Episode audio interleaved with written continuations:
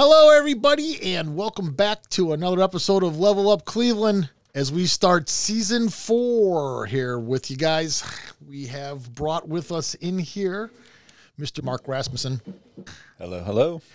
and he is the owner of No Cover Magazine, and he also runs it. I mean, basically, you're the one man show on the whole entire magazine. And anybody that's not familiar with No Cover, here's the newest edition that just came out. Oh, thank you.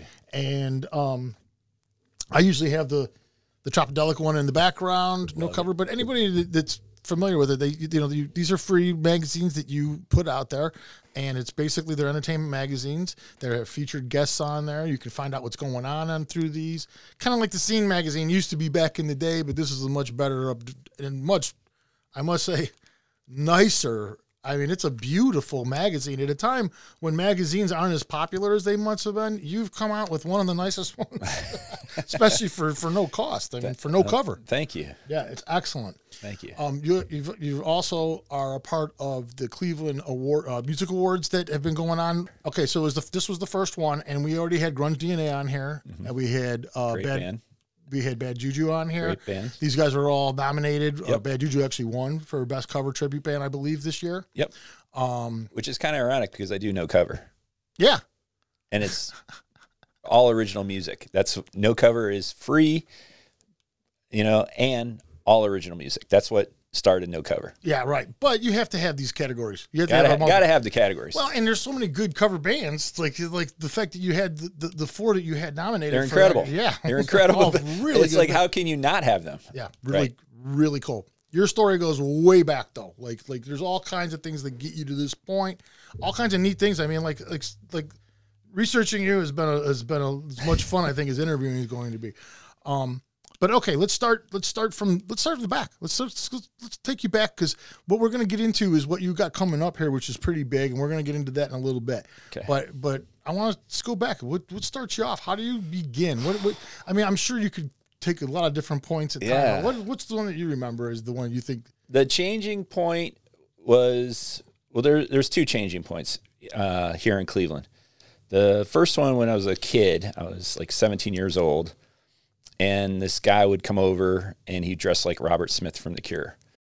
My mom one day said, "Hey, you know, this guy's gonna come over. He's gonna he's gonna come over for Christmas." And so I was like, "Oh, all right, great." Um, she's like, "Well, he bought you something." And I go, he's probably to give me his album from his band because he's in this band. He kept talking about this band. And I was like, and sure enough, come Christmas Day, he gives me this giant square, right? And uh, I opened it up and it said, uh, This will be worth something someday when I'm famous. And it said Trent Reznor. Oh wow! It was from Exotic Birds. And I still have the album. Yeah, that was my first time learning that, okay, this person is really, really confident. Why does this person have so much confidence? You know, and I listened to the music and, and I'm like, I don't get it. I just don't get it. To me, I thought Exotic Birds were more like, uh, but like The Cure meets The Flock of Seagulls, but not as good, right? And I was like, "Mm, I just don't get it. But Trent intrigued me, you know, just the confidence he had, the aura he had. And so my mom was going out of town and and she's like, There's no way we're leaving you alone. And Sue's gonna watch you. And so same time, so she went out of town and Sue came over, took me to the Phantasy theater in Lakewood. And I remember going to my first Nine Inch Nails concert and uh, I was like, This is this is insane. Yeah, This that was- this is cool. This is this is better than exotic birds, yeah, right? so I was like, all right, cool. So that was a changing moment because when I met Trent, just a brief, I didn't, I didn't meet him very often, uh, just that show, and then that one time uh, for Christmas, and then a couple times he came over to the house and he had to get something uh, for my mom that she left, and I was like, I didn't really pay attention to him, but I did notice he had that that what I call and most people call now the it factor, Yeah. right? Because if you don't have confidence, if you don't believe in yourself, how are you going to get other people to believe in you? And and so I kind of took that away. Um, second instance that changed my life was I was bartending in the flats, the old flats. I just started bartending. I just turned 21. I was I was between college, and uh, I met these two guys. Rick, I think it was Rick and Rick. One was from the Free Times, and then one was from the Scene magazine. Oh. And they got together and they formed a baby, and their baby was called River Burns. And so I got to learn how to do a publication by working with those two. Oh. And I go, Do you guys need any help? And they said, Yeah, you can be our intern. And I go, Cool. What's an intern? this is basically you work for free. Yeah, right. at, at least at that time I did. You know, and so I remember going into their office in Rocky River, and there's this. Uh, it was giant. It was pretty big office, but it was completely empty. And I walked in. They said, "Meet meet us here." and we're going to train you and we're going to teach you and we'll show you. And so I walked into the room and it was this huge, huge, huge room. And all I saw was a card table and a fold up chair and a telephone that was actually connected to the wall. You know, so yeah, that- right. that- back when that happened. yeah, that, tell, that tells you a little bit of how long ago this was. And I, I meet them, and they open up the, the fold up table, and they open up the chair, they put the telephone down, and then they slammed a, a yellow pages, and they said, said, go get us some advertising. And I go, what? And they're like, yeah, we're going to tell you what to say, write it down on this legal pad, and then call every single person you can call and set up appointments for us. And that's how I got started in the magazine business. So Wow. So you learned the most difficult part of this whole entire process first, correct. which is getting advertisers to actually spend money with you. exactly. And what's crazy is they only had one issue at the time, you know, and so, So that's I, all you had to use to try to get these people for advertisers. Say, well, we got this one. yeah, we got we got one issue, and you know they were selling ads, but I was setting the appointments, and then eventually, uh, the the one Rick took me out onto uh, sales calls. So I went on to the sales calls with him, and I remember the first one sales call I went to was actually Shooters downtown, and uh, I wound up. Uh, he goes, "Okay, Mark, this one you can sell," and I go, "I don't know how to sell," and he goes, "You've been watching me. Now this one you can sell."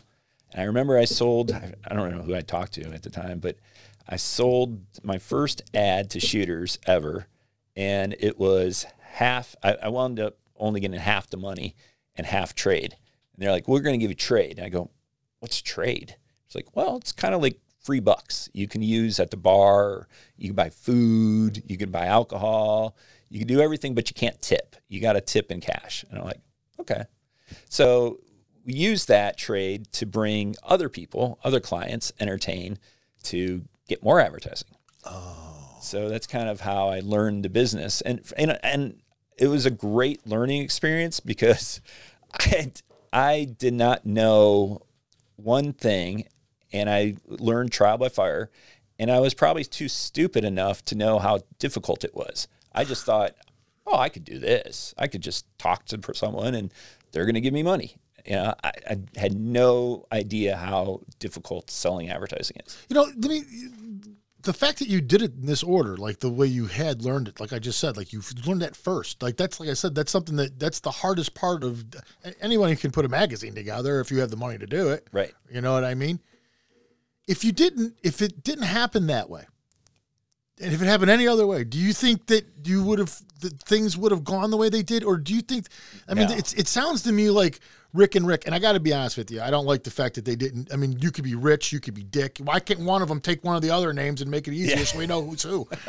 but what Rick and Rick just sounds like also that you you, you came into a, the, the situation where you had good teachers. Like these guys were willing to be like, no, you're going to do it. Yes. Like how many people just do everything and don't let anybody else like just come. I need your help, and then you go to help them, and then like I'll just take care of it. I'll just Yeah. right, just go over there and clean up the, the the. But these guys kept saying, no, you do this one, you do that. That's And- right. And having that kind of stuff, it changes the game, right? I mean, basically I was taking my education in marketing and learning what and applying it in practicality to real life because you can read the book and you can study and you can do all that and you can pass a test but how does that really apply to real life yeah, they didn't have trade. they didn't have They tra- didn't have no, trade in that class, right? No, they didn't tell you all. about that that part of it, right? You had to learn that part. right Interesting. Awesome.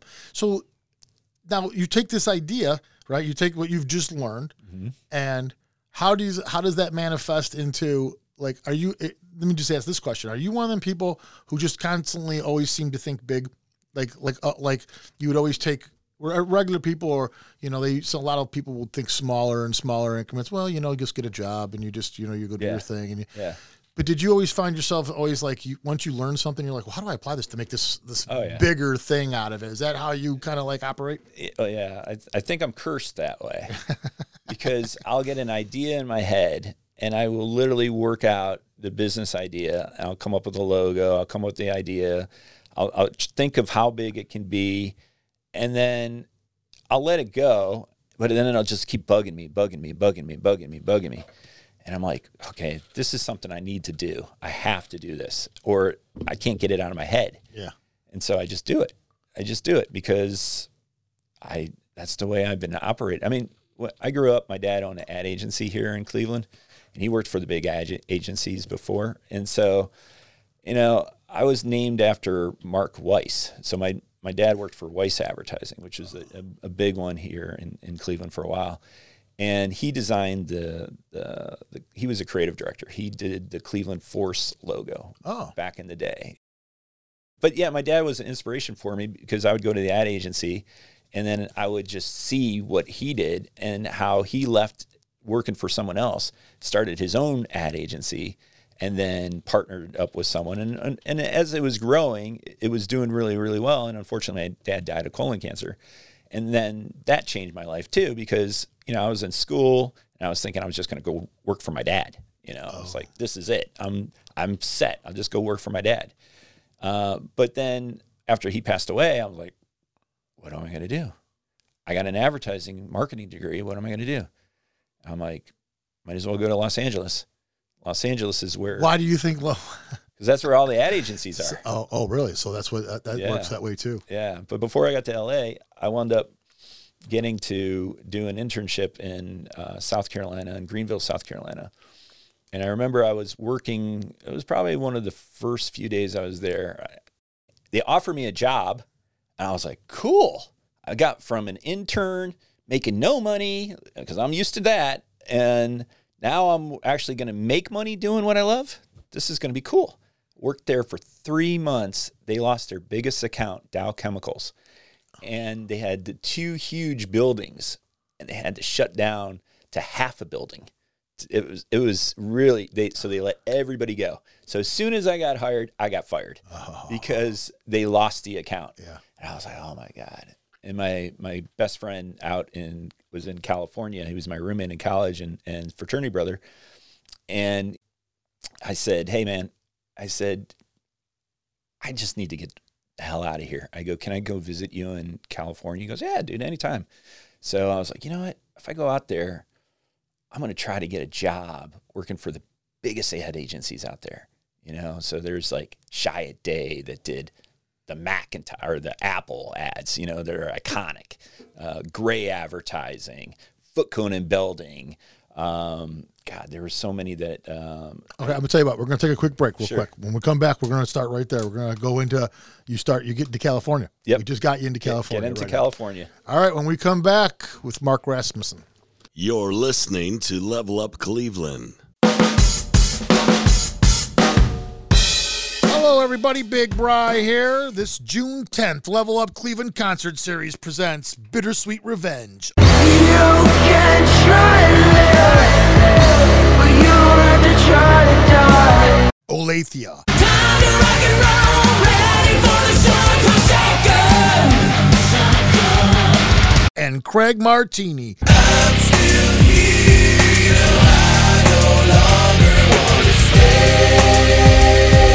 See them all June 10th at the Maple Grove Tavern. Show starts at 8 p.m. 21 or over. Go to levelupcleveland.com for tickets and information.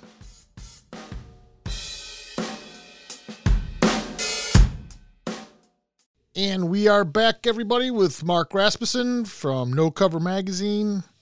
And we just got into California.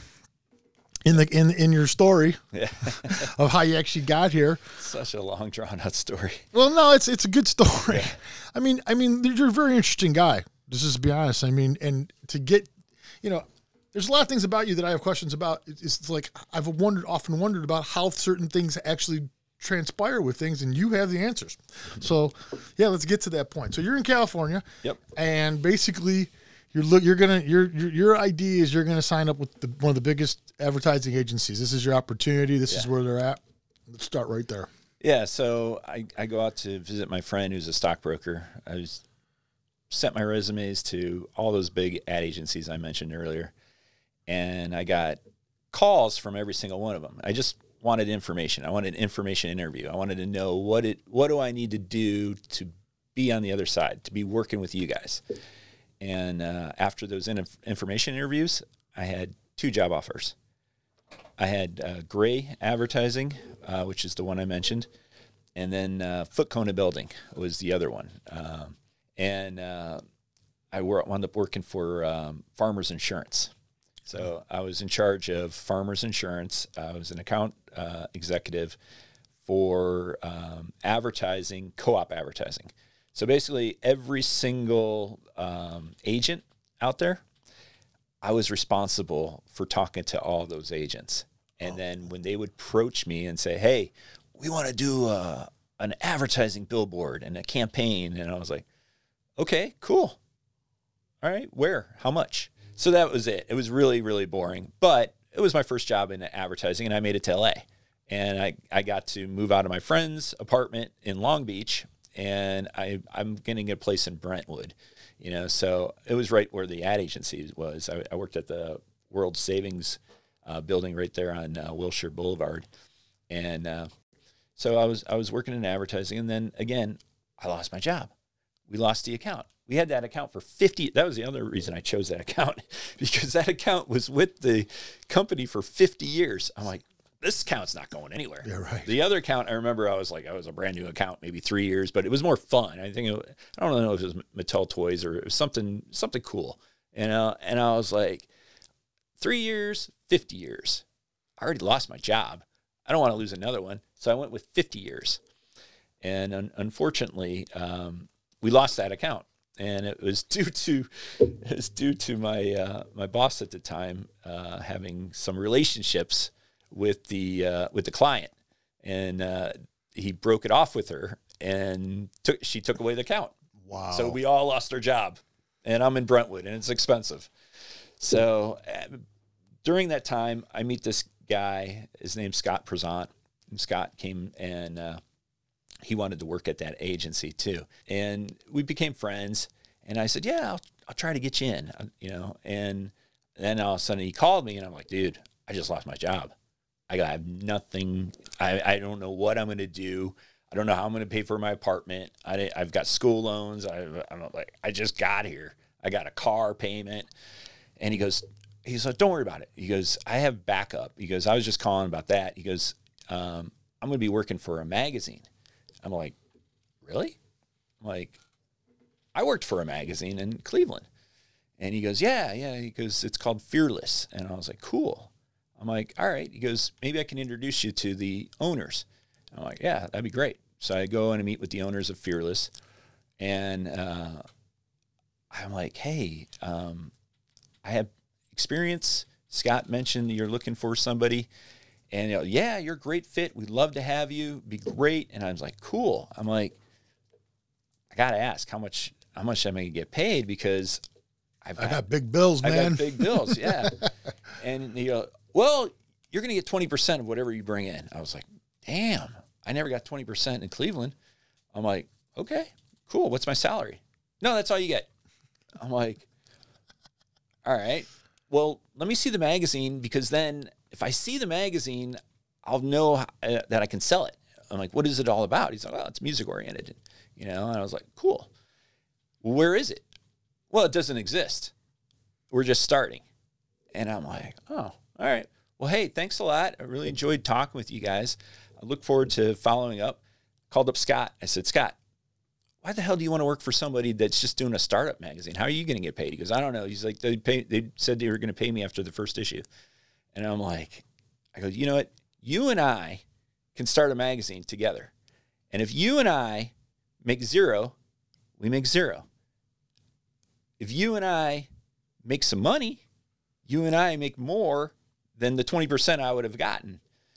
And he goes, that makes sense.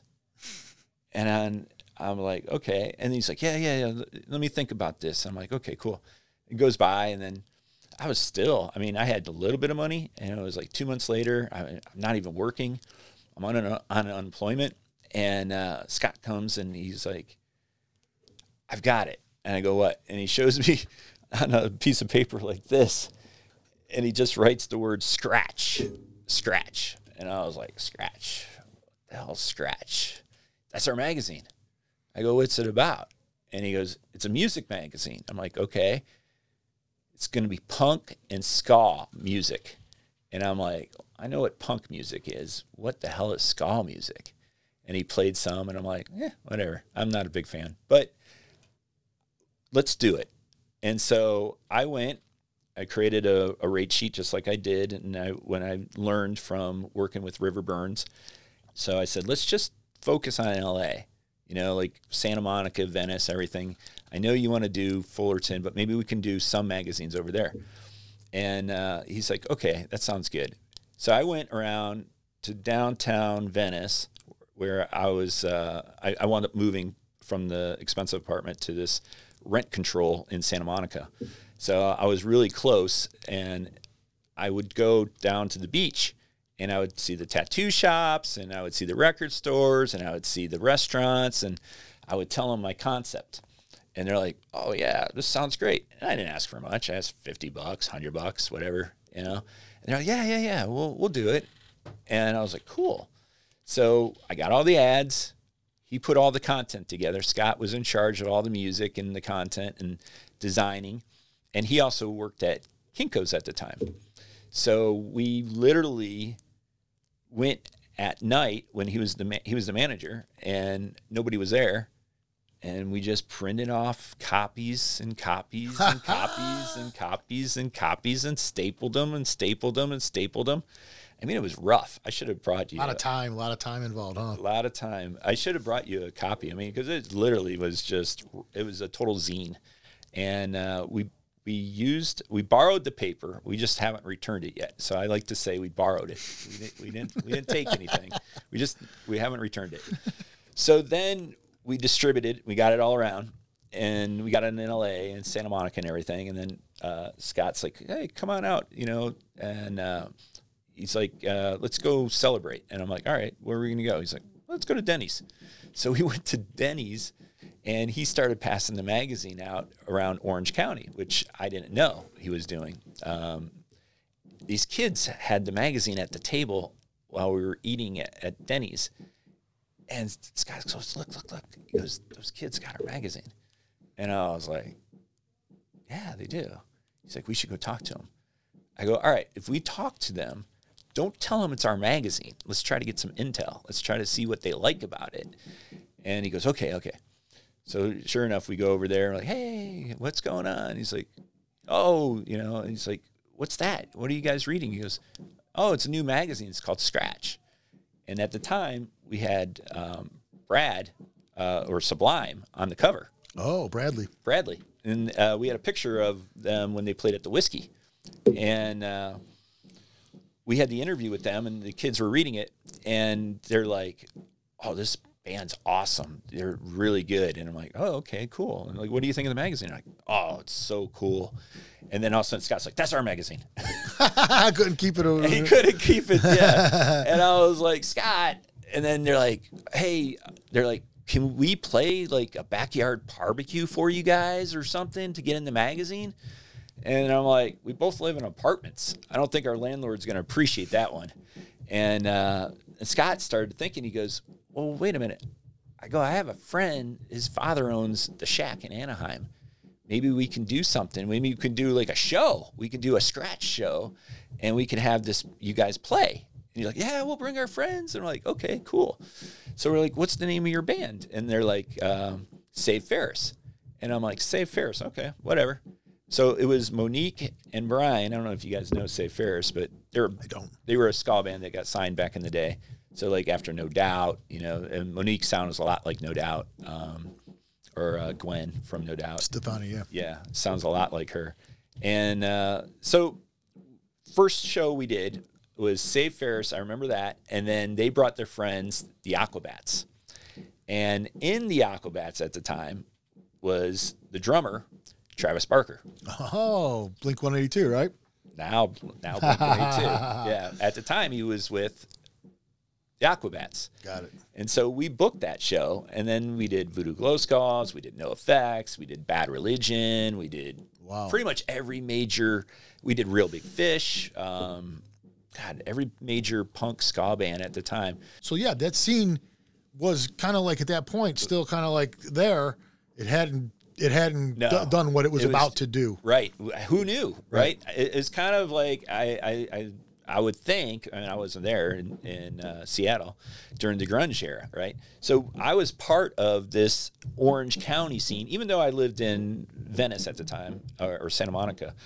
Um, it's was an area that I would always go, right? And um, and then I got a call. I had my resumes out, and I got a call from Honda for their ad agency, and I got big money thrown at me.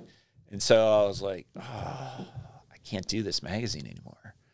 And so I go to my partner Scott. I go, yeah, just buy me out, you know, because I I have to go work. You know, I'm just barely floating. You know, I'm treading water here, and it's expensive living in LA. And so, even though we were starting to make a little money, we where we made enough money where we turned from going to Kinkos to actually go into a web press, and we were printing the magazine now at a web press. And then we would do 10,000, 15,000, 20,000. And we had them everywhere, all over Orange County, all over LA. And then it just started really like advertising coming and, and record labels were showing up and A&R people were showing up and bands were getting signed. And it was exciting, exciting, exciting time. But I got bills to pay and I'm not making barely making it, right? And I'm going month by month wondering if I'm going to be going back to Cleveland. You know, a couple times I felt like, okay, I'm coming home. This is it. I cannot survive out here any longer. And so I was able to get that job with that ad agency for Honda, Rubin Postaer and Associates. And I worked for them. And then I jumped and I worked for um, Suissa Miller, which was part of American Honda, which was on Acura. So then I, I moved to a different agency, moved up the ranks, and uh, I was an account director now. And then I meet these these guys, and they were working there, and they're just like, hey, you know, let's do a magazine because I showed them what I used to do, and they're like, "Yeah, let's do that." I'm like, "Well, I, I can't do scratch. I'm not going to do punk ska." I go because I am not going to take away from that. I mean, that was my business partner. I said, "We got to do something different." I go, "Let's just focus on new music because it seems like," and that, that's what I thought. I thought it was all just new music getting signed. I didn't understand at the time that scratch was such a niche market you know, niche magazine that punk ska, and that's why it, it did so well. So I was like, let's just focus on bands before they get signed. Nobody's doing it, right? Rolling Stone puts major bands on there. Spin Magazine puts major bands on. Nobody's putting like local Unknowns, unknowns. yeah. yeah, yeah. So we started no cover. That was it, and we literally we came up with a bunch of stupid names, and I have, I still have the list of all the dumb names For the magazine? for the magazine. oh yeah. You remember any of them? Uh, Stomp. I don't know why. I just said. I mean, it's not terrible. Stop. yeah, Stomp. I don't know what my back my my idea was, but then just I, get your attention, right? I mean, yeah yeah. But then no cover was on the list, right? And then this girl's like, well, "Why don't you do no cover?" And I'm like, "No cover." Yeah, I, I did. I wrote it down, you know, as one of my. But I, I really was on stop for some reason, and she's like, "No, no, no, no cover, because it's free." I was like, "Oh yeah." Oh, yeah, it, it covers a lot of different things. One that two words can mean a variety of things, right? Exactly. So no cover because it was free and it was like no cover charge, right? So you get stamped and it would say no cover on your on your hand. And then also original music, right? No cover bands, no cover music, no cover. It's all original music. And so that's why we stuck with no cover and then we started focusing on bands before they were big, but it had to be original music. And first band we put on our cover, we would go to the Derby, and uh, at the time, it was swing dancing was really really popular. I mean, it was.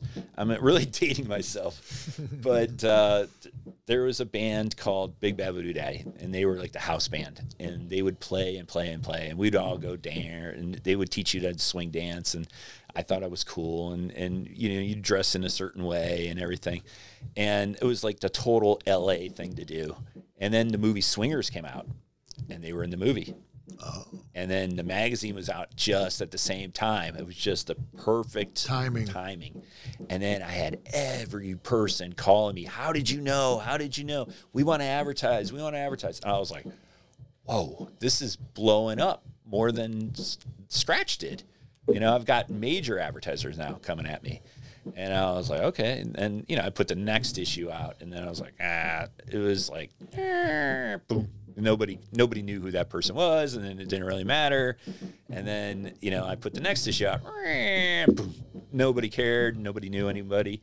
Then I put the, the, then I got a call for from the publicist with Ziggy Marley, and I'm like, well, this is a no-brainer. If I put Ziggy Marley, it was like, "Hey, uh, has he ever had a cover? He's like, no, this is his first outing, and you'd be his first cover. Yeah. And I was like, okay, that's a no-brainer.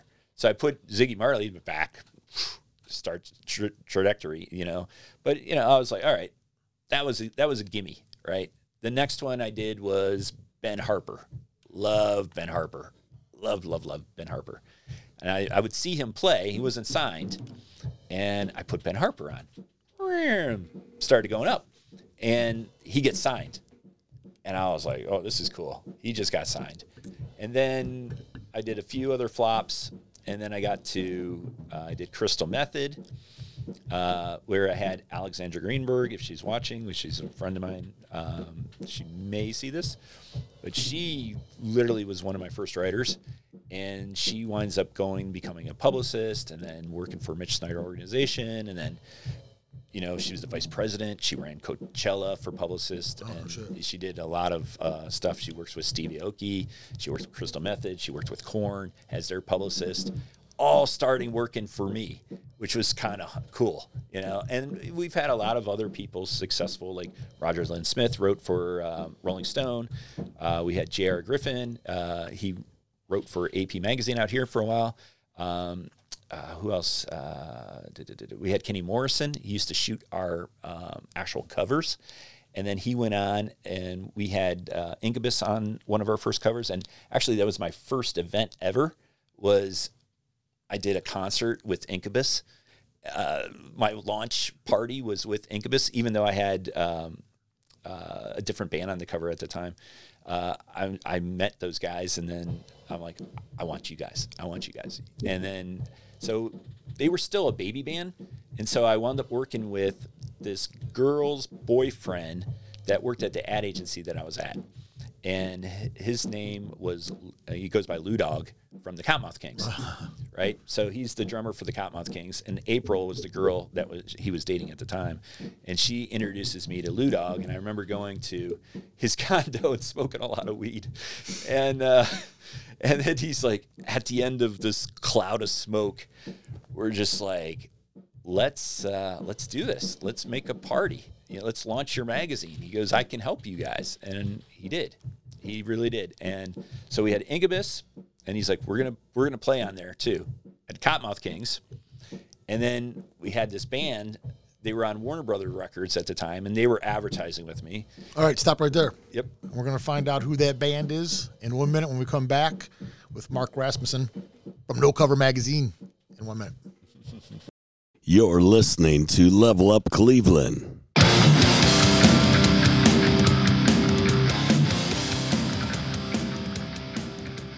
What's up, everybody? This is Don Foose from One Life All In, The Spud Monsters, Run Devil Run, Lifeline, and my solo band, Foose. I'm coming at you live to let you know I have a new book out called Motivate Me. It's a memoir of inspirational quotes, stories, and life lessons. This book takes you through my life and shows how I've handled adversity firsthand by the inspiration of others. If you lack enthusiasm but want to make goals in life and get after them, then this book is for you. To order, go to my website at foosforlife.com. F O O S E F O R L I F E.com. Foosforlife.com. I'd like to send a big shout out to Big Bri and Pat the producer at Level Up Cleveland for making a platform for hometown musicians and artists like myself to promote our bands and projects. This is Don Foose signing off for the Level Up Cleveland podcast. Peace out.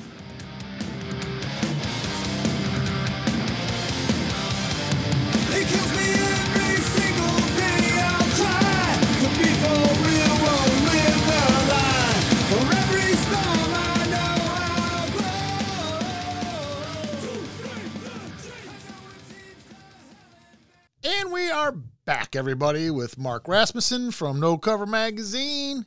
And we're about to find out who that band was that was playing in that show. Who was it? Who was the band? Yeah, so most people probably won't even know. Although I would highly recommend looking them up because they're an incredible uh, band back in the day.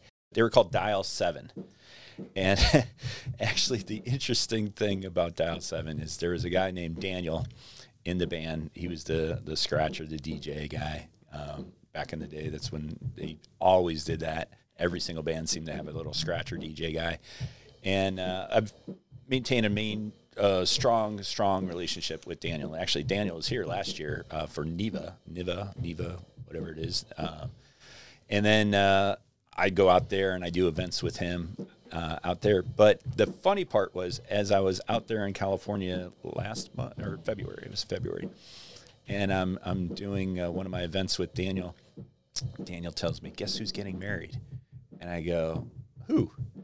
He goes, "Barrett, our bass player. Remember Barrett?" And I go, "Yeah, yeah, I remember Barrett." And he goes, "Guess who's he's, he's marrying?"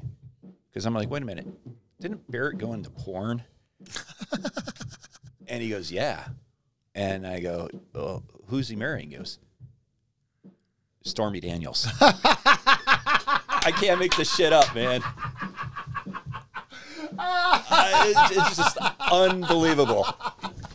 No way did I hear see that one coming. Yeah. Not Stormy Daniels. I- I- oh I- it- my god! It blew my mind. I could not believe. that is hilarious. Yeah, yeah, it was it was funny, and uh, yeah,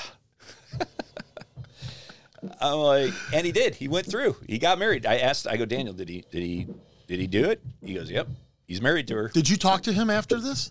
Barrett? Yeah. No, I haven't talked to Barrett forever. I've I've No, only, but did you talk to him since he got married to Stormy no, Daniels? I- no. I, I mean, I haven't had a relationship with Barrett for a long, long time. I was a stronger relationship with Daniel in the band. I got you. And then Daniel and I worked together on events.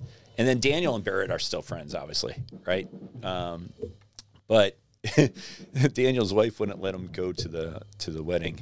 Ah, too many porn stars. Yeah, too many porn stars. So, and that, that's the crazy thing about obviously living in LA, right? You're surrounded by stuff that just Only happens in L.A. only man. happens in LA, and and you meet people, and, and, you know all I would say characters or, or colorful people or porn stars or, or whatever, and it just almost becomes normal, and it, it, it and I'm just going to digress a little bit, but the time I met my wife, uh, Carmen, that I'm married to now, my first date that I took her to, I was like, oh, this is going to be cool. Uh, Mayhem Music Festival is there, and I know. I know John and John and Mayhem. I can get in. I can go backstage. I'm gonna impress her, and I know all the bands that are playing. And so I, I go, take her to Mayhem Music Festival, which one she loves country music. She ha- doesn't really care for metal music, um, except 80s hair bands and, and Guns N' Roses, but uh, nothing really super super heavy. And but I took her anyways because I, would- you know, I was like, oh, this is gonna impress her. we're backstage, we're hanging out, we're just talking, having some drinks and stuff, and then I see um, Rusty Coones. Rusty Coones was in the band Attica Seven. I don't know if you guys have seen Heard, I've heard of him. Attica Seven. Yeah. So Attica Seven, uh, he was in prison when he wrote all the songs for that. He was, uh, I, I think, he got busted uh, for meth dealing or, or something ridiculous. And you know he went away for a very very long time, and then in jail he rehabilitated himself and he played music. You know, that was what he was doing. And then he had this idea of starting this band. And so he does. and he winds up getting on to um, uh, Mayhem Music Festival, and then he's a singer was a guy from Biohazard. Do you remember Biohazard? Yeah, that's Evan Seinfeld. Exactly. So Evans, the singer. And he married a porn star also, by the way. There you go. This is what I'm leading up to. So I'm backstage with Rusty, and you know Rusty's wearing his cut because I guess he was part of the Hell's Angels. He was president of the Hell's Angels, and so he was, you know, there. And so first thing my wife is like, okay, there's Rusty from the Hell's Angels, and then all of a sudden Evan comes over, and we start talking. And I had a crazy story with Evan from Biohazard when I was in uh, Arizona. I, I got way too many stories. I got to stay focused. But the the long and short of it is, so Evan comes over, and then his porn star wife comes over. And she's one of the best looking porn star wives that there ever was. Right. Yeah. But I don't know what happened because I'm talking to Evan and I'm talking to Rusty, but he, her and my wife were talking and they didn't get along. Uh oh. And my wife just flipped out, and I- she was my girlfriend at the time. I, was, I mean, it was my first uh, first real date, I guess. I mean, I had a couple dates before, but first date that I really wanted to impress her. and she drove, and so next thing I know, I was like, "Where did she go?" And they're like, "Oh, she left." I'm like, "What? She's my ride." And I'm like, and then I was like trying to figure out why she's mad, and she's like, I don't know who you are or where you come from, where you think this is normal, but hanging out with the Hells Angels and porn stars isn't my cup of tea. and I was like, wow, I just, to me, It turned into something that, yeah, you were like, you thought this was going to be impressive and you know people. well, I just thought on the music end of it. I, I, I, I don't, I mean, I was around it so often that it almost became took like, on a normal kind of a feel. Yeah, which to me it's really not. It's not normal for me. I mean, I, just from where I grew up and my roots here in Cleveland. So to go out there and just like, oh, here it is. It's in your face, and then you become normalized, I guess, and then you just you know you see it. Like you go to concert after concert, you meet the same people.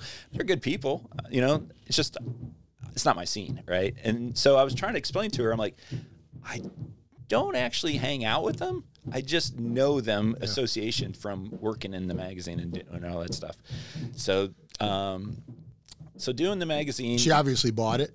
she, yeah, yeah. Eventually, eventually, it all worked right, out, and now it. she's very accepting. Thank you, Carmen. very accepting. She she gets it, right? She doesn't come to a lot of the events because she knows there's going to be whatever, and so she just avoids it, Yeah. which is fine. Um, but yeah, going back to the magazine, you know, we had um, let's see, Blink One Eight Two. We gave them their first cover, and that was before Travis was in the band. Eve Six, uh, Alien Ant Farm. Oh, no kidding. Yeah. So we met. I, okay. So when I was doing the magazine, again, it was very small. Uh, We were only doing, I think, 10,000 copies of no cover. It wasn't taking off like Scratch did because, you know, yeah, I would have a good band and then it would it would take off and I'd get advertising and then bad. I didn't have the consistent advertising because I didn't have the niche like uh, with Scratch. So I didn't realize that. And it took me a long time to realize where I fit into the market and understanding it and how to position it for advertisers. Um, because all I really think is, well, I I know bands. I, I of course you're going to like this band. You know, why wouldn't you like this band? And you know, I wasn't right all the time, but I was right a lot. And uh, I started putting, um, oh, what was that band?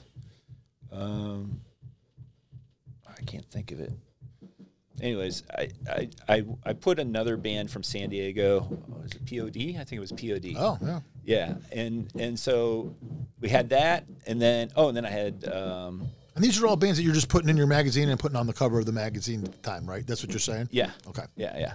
So, you know, we've had other bands that you know didn't make the cover, which should have probably because you know just the timing and stuff. Like Chili Peppers when they first came out, I had them on the cover, and I bumped another band to put the Chili Peppers on the cover because I, you know, after a while being in LA, you know which bands are about to get signed. So then I was like, I'll just cherry pick them, you know. Yeah, you- that makes sense. Make it make it easier for myself, um, but Now these are no, real quick. So so with, when it comes to the magazine, it's, it's it's even at this time now. We're just talking about the covers. You actually have stories, there's feature stories, but you're there's other bands that are in the magazine itself. Yeah, So, like Slipknot. okay. Like Slipknot was one of the first bands that I remember we put in one of the first issues of No Cover, okay. and I had I had a really good uh, music editor at the time, and uh, he knew he's like, dude, you gotta check out Slipknot, blah blah blah, they're awesome. I'm like, oh yeah, that's cool, but we already have a cover.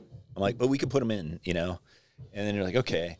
But so we would put these bands in there, and then um, again, we were small, and then I got to oh, I was working as uh, for the record labels, and I was doing street teaming, and and then I started becoming the guy that they knew as the promotion guerrilla marketing guy, right? So it was the San Diego Music Awards, and I was flyering for um, some clubs, and I flyered this big RV, and on this RV it said um, spinrecords.com.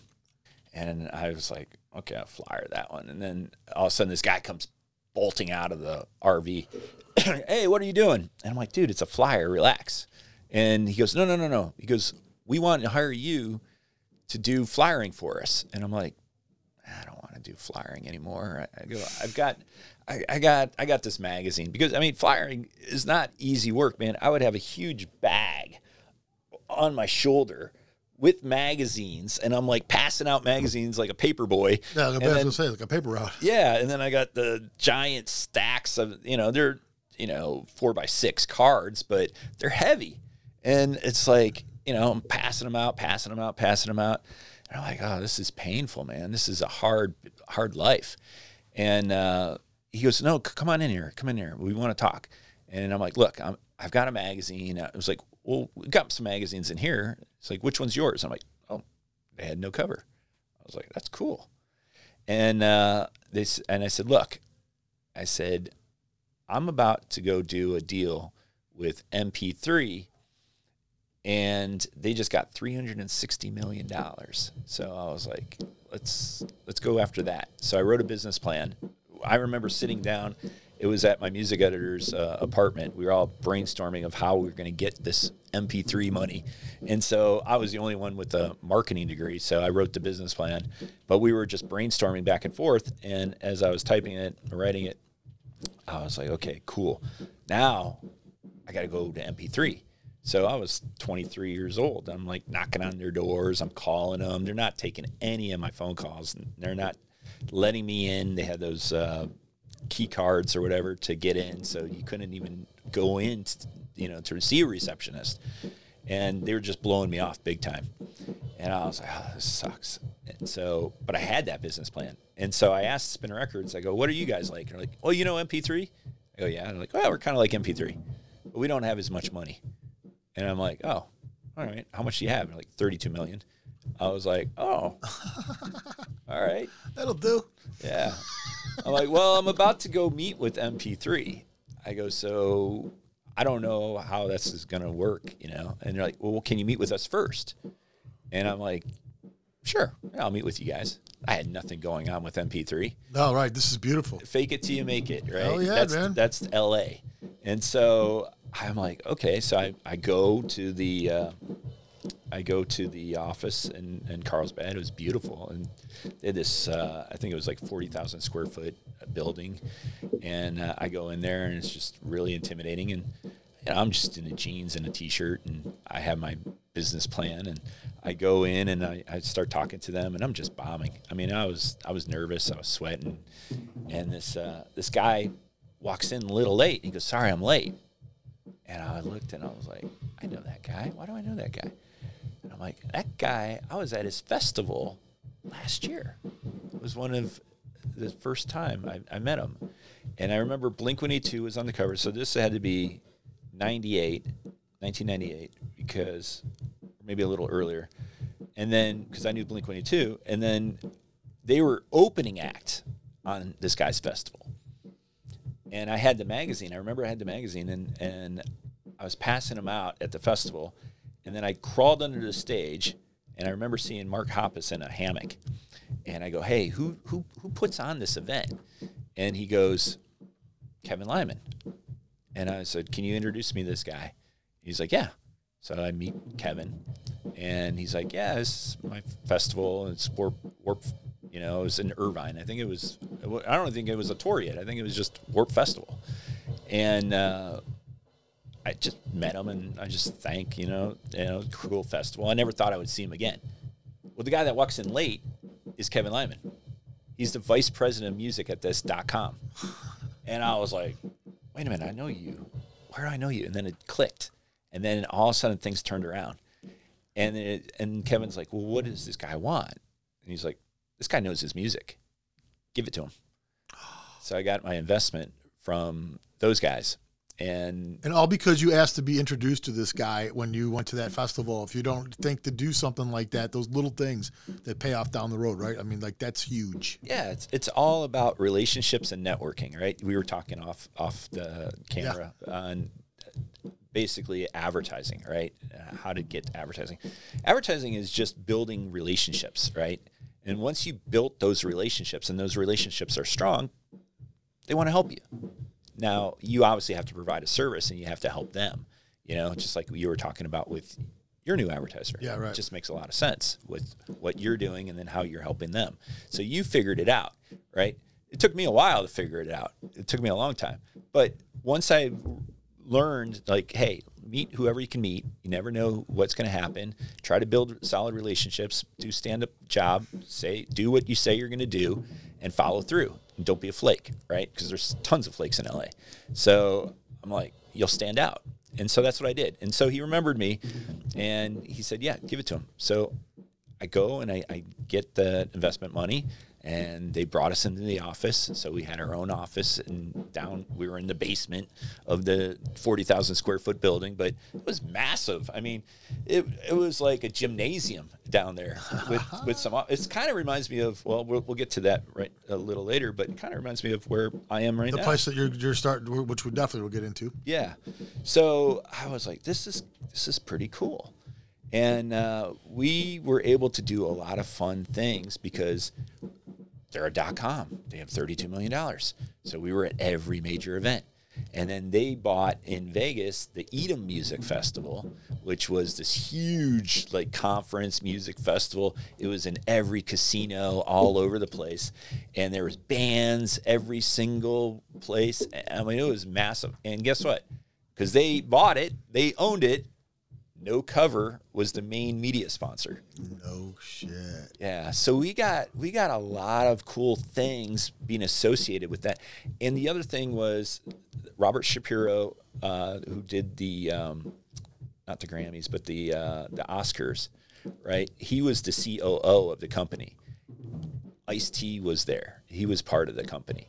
Um, God, uh, was it Brian from Priority Records back in the day? You know, with uh, Ice Cube, I think was the biggest uh, artist at the time. So you could, signed. so you're meeting all these people All as these far people. as, and, and and this is just furthering everything that you're trying to do because you're doing a magazine. Right. And but, so what my business plan was, you're a dot com, the internet just started. There's no yellow pages for the internet. I, I, I think there was like web something or another. There wasn't Google at the time. Right. I mean, this is really like The beginning. the dinosaur age Yeah, of, right. of the internet, right? And so, how do you let people know you're out there? So, my business plan was advertise with us. We'll give you advertising. We'll give you publicity. We'll give you all the running points you need. People, you know, people don't have to know that we're associated, but you can use this to go get more um, investors because it was all smoke and mirrors at the time because everybody had tried to come up with a website, right? But you had to spend money to get people to your website, and you had to prove to them that your website's viable and it's worth it and everything else, or nobody's going to give you any money. Right. Now we had Hollywood money, right? So we had all these Hollywood people just investing, investing, investing, investing, because they wanted it to be like Amazon, right? They wanted it to grow and grow and big, you know. I always say that most dot coms just crashed and burned, right? And this one did. This one did. They, they blew through $32 million in a year. wow. Yeah. But we were able to go from 10,000 copies to 100,000 copies every single month. Wow. And we set up distribution from San Francisco, from San Diego to San Francisco to uh, Arizona, Phoenix, Arizona to Las Vegas. And then eventually we would go to San Pedro and put everything in a container and send it to Hawaii. And I, I met this guy that came to us, uh, said, Hey, I, I'm going to be moving. You should send your magazines out to me. I'm going to run some clubs. And he's like, I'll do all the distribution. Just give me a free ad and you can stay at my place. So I was like, okay, let's do it. So I drop off the magazine in San Pedro, fly to Hawaii, go hang out with him. And then I would go and I'd try to sell advertising. You know, it just, nobody ever paid. Like, I got all this great advertising, but nobody would ever pay. And it's like, "Yeah, They'd agree to it, but never follow yeah, through. Yeah, and they would give me their artwork and everything, and then they're like, you know, the thing about advertising is you you get you get wait have to wait thirty to sixty days to get paid, and you're putting out another issue, and it's not cheap. So, you know, I got burned on all that. Although I had fun in Hawaii. you Yeah, right. So but- Experience, but not moneymaker. yeah, but I met these kids. They gave me a, a tape. I listened to it and I was like, oh, this sounds good. It's good. And they're like, what did you think? What did you think? It's good. I said, but you sound just like Sublime. I'm Like, isn't that awesome? And I'm like, no, it's not. There's already a Sublime. You don't need another Sublime. Just try to find your own sound. I kind of left it at that. And um, on the tape, it says Pepper. So it was the band, uh, reggae band Pepper. And I told them, I said, look, I said, you're not good enough for a cover, right? You're not there. But I'll put you in. We had a section called Bands to Watch. And they were one of my first bands to watch. It was a few years before I gave them a cover, and South by Southwest was coming. And uh, I'm like, okay, I'm going to put you guys on the cover of the magazine. And they were playing in, oh, this is kind of cool. So they were being managed, they were on Volcom, but they were being managed by John Phillips and Matt Phillips, who also handled Slightly Stoopid, but also handled Sublime back in the day. So it was like full circle now. And I was like, oh, this is cool. And so they were playing in Florida. I was doing a rooftop party at the Wave in South uh, on Sixth Street in Austin, Texas, and I said, you know, I really want you guys to play, and they're like, we're in Florida, and I'm like, well, there's, you know, a way. Well, we're in our bus, and I'm like, okay, this bus isn't going to make it. I go, what about a plane? And they're like, yeah, you're going to fly us out? I go, let me look at ticket pricing and I'll get back to you. And I, I looked at it, I was like, oh, this is going to be expensive, the whole band. And they're like, yeah, you got to put us up in a hotel and everything. So I called up Zildjian and I got Zildjian to pay for it all. Oh my God. Yeah. And so I put Zildjian as one of my big sponsors at South by Southwest. And I had a party with Pepper. And they were just signed to Atlantic Records at that time. And I just had them on the cover right before they got signed. So this looks like you're a genius, dude. Every time. It looked this like it, happens, it looked like it, but I knew I knew what was going on. I knew what was going on. But I met him first in Hawaii, Right. and you know, a few years of putting them in the magazine for bands to watch, you know, and eventually they get a cover. So you know, every time I talk to a band and they're like, "Hey, we want to cover, we want to cover," I'm like, "Look, I'm gonna put you in bands to watch." Like, no, we don't want to be in bands to watch. Blah blah. Well, then you don't be in the magazine. I, I, don't, I don't know what to tell you. I'm just like, you gotta you gotta pay your dues. Yeah, You it's a gotta- process here. There's a process of, of, of things that go Yeah. before that does. I have 12 covers, right? Or 12. I put up 11. I have 12 covers, right? And that's year, it. right. That's it. That's all I get. And only one person can be on there. Yeah. Yeah, and, there, and there's a lot of people that are qualified, and you can, but you you gotta you have to choose. Right. Who- and I didn't always it. I didn't always choose the right band, but Oh. but I, I chose the right band a lot. So that that was that was my experience with that. And then we wound up doing No Cover Espanol. And So you did a, a, a Spanish version of the magazine. Yes. And we met these guys. We because I lived in San Diego. We go down to TJ, and we'd party, and we bring the magazine, passing them out all over the place. And we caught the attention of this other magazine that was in Tijuana, and at, at first they weren't too happy with us. And their magazine was gorgeous. I mean, it was it was what No Cover became eventually, but I mean, it was full color, glossy, beautiful, and just high end everything. And you know, I know why. You know, I don't. I don't really want to say why it was such a beautiful magazine. Oh, I can imagine where the money was coming Yeah, from. yeah. The money was coming from some someplace, right? But uh, eventually, the the guy that I met, uh, Cesar Hank, and he's probably on here. Cesar Hank, his his family is a very prominent family in in, in Mexico, and his he was pretty much it was his baby that his father financed for him, and they had this beautiful office, they had everything, and um, what happened was his dad pulled the strings and it all went away so there was all this wonderful, talented people, graphic designers, photographers, writers, Out of work. out of work. And I was like, come to me, come to me. And we put together No Cover Espanol. And we ran it for, I think it was a couple of years before. It, it got to the point where I was doing, they were both free publications.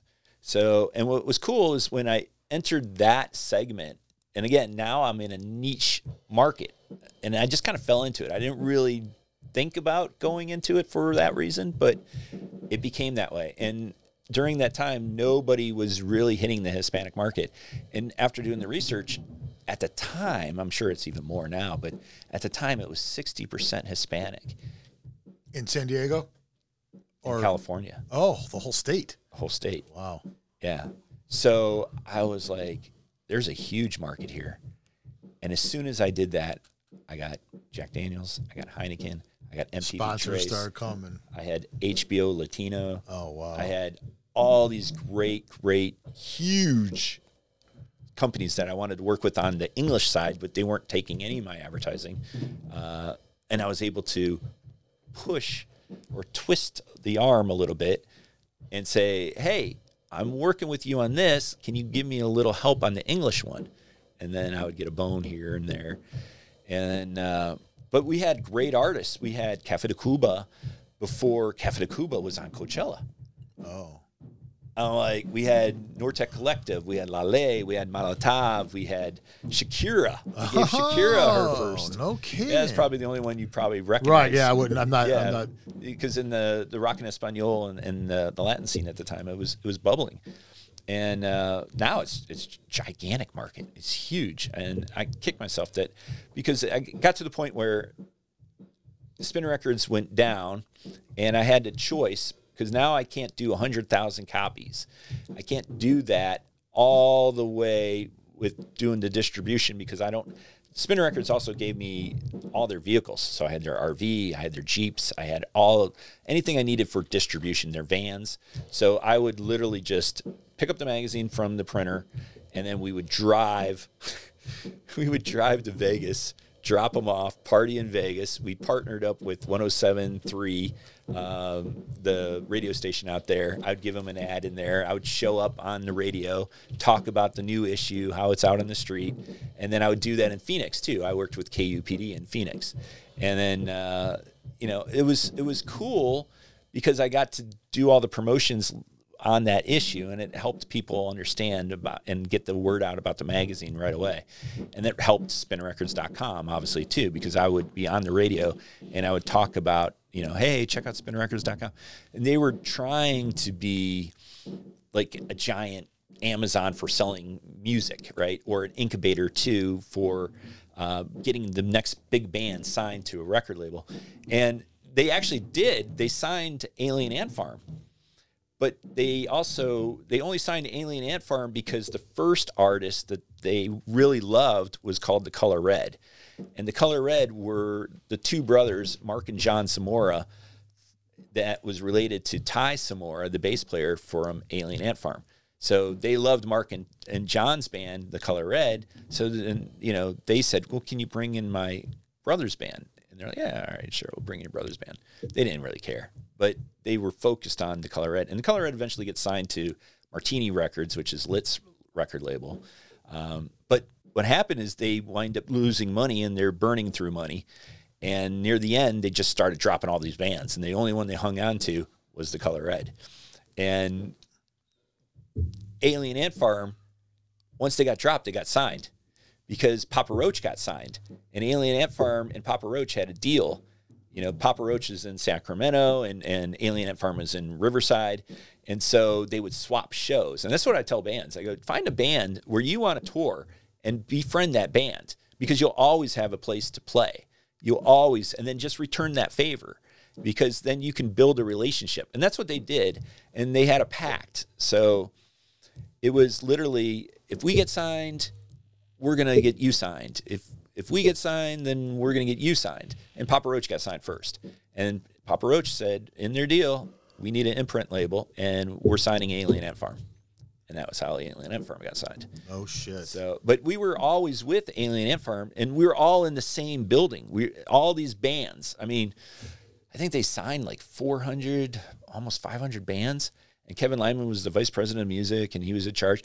And we would have like it, it was total dot com money. I mean, we just had money to burn. So we would have a cafeteria. We'd have breakfast, lunch, and dinner. Now I was like, oh, this is cool. Well, I didn't realize why they did it because they wanted to keep their employees working, right? They didn't want them to go out and stop working. So they brought in this cafeteria and they had a chef, and then we'd get our food. And it was all free, you know. So we're just like, oh, it's breakfast time, it's lunchtime, it's you know. Yeah. So I would sit in there having lunch with Kevin Lyman. You know, we'd just shoot the shit and, and talk and stuff like that. And then all these other bands were there too, and Alien Ant Farm and Color Red and all these bands, and we were all having lunch and talking. But they all had jobs, you know, so they all hired them. They didn't pay them a lot, but they all hired them to do marketing or you know publicity or whatever job they had to do. They put these bands to work, but then they would set them up on tours, and then they would send them out. Um, So they're like employees. So this is kind of like what teachers and coaching does, like in a high school, where the coach is the Yeah. high football coach, but they also make them the math teacher because they got to do more than just coach to justify the payment that's being. Yep. Yep. And there was a, there was a lot of money being burned. I mean, they would throw huge, massive parties. I mean, I remember going to the Roxy and just going and just they rented out the Roxy and just threw this gigantic party with all these celebrities and Ice T was there and um, Rod Stewart. And, Oh God. You know, just like all these random people, you know, that I guess somehow had some type of connection to spinrecords.com. So what what what eventually happens in California to get you out of California? How do, how does that finally? How does California finally? How does it end up? What what happens there? Well, so so really it's just family, right? So family first. So my mom got sick. She got had cancer, you know, um, breast cancer at the time. She's in remission now, thank goodness. And I was like, you know what? I've been gone for 25 years. That long, huh? That long. I only come home for the holidays. So, and then sometimes I didn't come home from the holidays. So I'm like, I can't be gone that long. I mean, I would kick myself. I would feel horrible if something happened and I'm stuck. I'm I'm in LA or California. Um, I got to go back. So you know, I talked to my wife, and my wife just moved to California And where she she moved to California. from uh, Oklahoma. Okay, now before we go any further, I got to stop you real quick Yep. because as I'm doing research on you, I noticed that you did a spot on Love Connection, Ah, which was like the first dating show like ever back, but it was back. Chuck Woolery used to do the the the, the host of of the show. Yep. This wasn't Chuck Woolery when Nope. you did it, but you're on the show. So I'm, I'm assuming this is before you met your wife that you went Oh on yeah, the show. definitely. Now, I don't think she would approve. yeah, and, and anybody wants to, I'm, of course, I'm going to put a, a, I'll put this some of this up there, Yeah. but you can check it out on, on YouTube. The whole the whole show is on YouTube. I do have a question about that though. This is a question I wanted to ask every male person that ever went on Love Connection, but I never knew anybody. Like, what was what? Like, what's the thinking process of this whole entire thing? Did you believe this was the best place to find love? Was on a show like this? How, how do you get into this situation? I guess is the So I I got into it when I was I was working in advertising, and then uh, I was hanging out with my buddy that worked in advertising at the time, and we were at his house, and there was a show on MTV called Singled Out, yeah, I remember that. and we were just drinking some beers and hanging out and like this show's so stupid. I go i'm gonna call and i'm gonna put you on this show dude. And he goes what? And he was a big guy. And i go no i'm gonna call dude. I'm gonna call that number and i'm gonna put you on there. I'm like hey i'm neil baltodano and and and neil's gonna be like thanks dude for announcing me.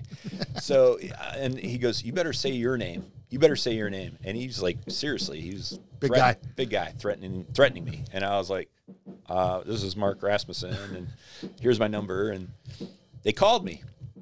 And so, I mean, they probably called everybody. And there was like, I mean, with the show is like there was 50 guys, one girl, right? And then you had to do all these stupid little things and stuff like that. Well, I was like, all right, I'm in LA. Just go for the audition. What's it going to hurt? Is check it off of my bucket list. Yeah, right. And so I go and I, I didn't understand. I mean, I, I worked in advertising, but I didn't understand television production compared to commercial production. Commercial production is long and drawn out. Television production, man, is brutal. I mean, it's just on and on and on and on. And you just sit and wait, sit and wait, sit and wait. And finally, I get on the show. First, you get to go on two shows, right? They shoot two shows back to back. First show, gone. I'm done. I'm out. Like the girl has to pick out characteristics that they like about these guys, and then they narrow it down, and then they do all these stupid stunts. Second show, I go, and uh, I was like, I'm, I'm going to make sure I get in the front at least, you know, get some camera time. And uh, Jenny McCarthy was the host, uh, hostess at the time, and uh, was that guy, uh, Chris Hardwick, was the host. And uh, Jenny comes up and she grabs me, and you know starts talking, and and then uh, next thing I know is the girl comes out, and then she's picking all these characteristics, and I'm still there. I'm still there. They narrowed it down, and then they're like, okay, you've got four guys left and then ask them to do something, you know, like some type of stunt or answer a question. And then I made it through that round. And then it was me and two other two other guys. And then they she as a speed round, they ask you all these questions. And then I won. I won singled out, and I won the snowboarding, and I won the date with her, and I won the limo ride, and I won. I, I was on the commercials, and I was in print ads, and I was on MTV bumpers, and and so I was everywhere. Wow. Yeah, it was crazy. And it was funny because when I came home to Cleveland, I didn't think anything of it. But people recognized me. Like, you're the guy on Singled Out. You know, I was like, oh shit, people watch this show. So when I got back, I got calls from every single show. I mean, just Oh, that is that what happens? yeah, you No get you get listed into this like You already broke in. I guess you're good. You know, we can put you on our show now. I, I guess, Yeah. I, I made an impression on them. Right. And uh, they said, uh, you know, would you come on our show? And you know, I had, I can't think of the name of all this blind date and all these other dating game shows. And then uh, I said, well, can I promote my magazine? Because I was just starting the magazine. And they're like, no, we have advertisers pay us, so we can't have you do that. I'm like, not interested, not desperate. I don't need a date. And uh, then I got Love Connection called me. Again, I said the same thing. I said, can I promote my magazine? And they're like, we don't care what the hell you promote, but you got past the audition. If you pass the audition, you can do whatever you want. I was like, I'm in.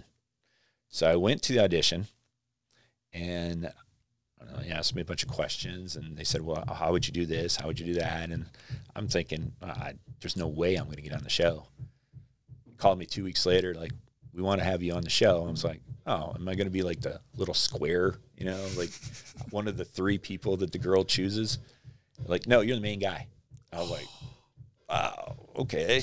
Yeah. So I, I went on the show, promoted the magazine, and, Yeah, you did. I because I watched the show. Yeah, Yep. you did. and I promoted my friend's band. So And and you got to do the whole thing. You got another great story to tell Uh, through doing the show, do which, which doing Love Connection. oh yeah yeah I mean, you did the whole thing. I mean, it's Yeah, not yeah. just didn't just end with you. You announced the band in your yeah yeah magazine yeah, and yeah, said, yeah. "See ya." Yeah, no, I went on the date. Yeah. then- so how does that all? Like, like how legit is all that though? Like, I mean, how much is it like just a regular date? How much can it be that way when there's all this other stuff, kind of like with it? I mean, does it is there is there some seriousness going on during the date? Are you trying to see if this is going to be the person that you're going to spend the rest of your life with, or do you, are you pretty much No. knowing that that, that No, I didn't. Yeah, I that's didn't, what I. I didn't expect, uh, think about spending the rest of my life with any woman at that time. Was she at least cool? Yeah, she was totally cool. Oh, yeah, yeah, yeah. yeah. So it, the whole the whole idea was, you know, I think she wanted to be an actress. You know, I just wanted to promote my magazine. So that's what these shows kind of also were, right? These were just a way for these people to get on there and promote some things, and then I'll go on a date and make a show out of it. Also, Yeah, yeah. Well, I mean, it's all scripted. It's Oh, all really? scripted. So you go on the date. oh no shit. Yeah, you go on the date, and they're like, "Okay, after the date, you guys can't talk to each other." I'm like, "Well, how are we? How are we not going to talk to each other?" I'm like, "I'm talking to her. I have her phone number, and she has my phone number." And they're like, "No, you're not supposed to talk." All right, the producers tell you that. But we go on the date, and then after the date, um, you know, they're like, "Okay." The producers will call and ask me, like, "What did you think of the date? Was it a love connection?" And I'm like, "Yeah, she was nice. I, you know, I didn't really feel any spark or anything. I, Right. I didn't hate her, you know." And then, uh, and then all of a sudden, I get a call like later that week, and it's her screaming and yelling and swearing at me. What are you saying? This is a bad date. What did you say about me doing that? I'm like, I never said any of those things. And then I'm like, let's get the producer on the line. So we get the producer, and the producer's like, look, this is television. You either have a good date or you have a bad date. There's no nobody's gonna No, watch. no vanilla stuff going. nobody's on. gonna watch a okay date. Right. They want to see drama or they want to see love. What are you to give? And then she's like, let's do love. I'm like, all right, whatever. So we just, like, you know what? This is the show, because we went on a whole different date. The show you watched, we both made it up. None of that.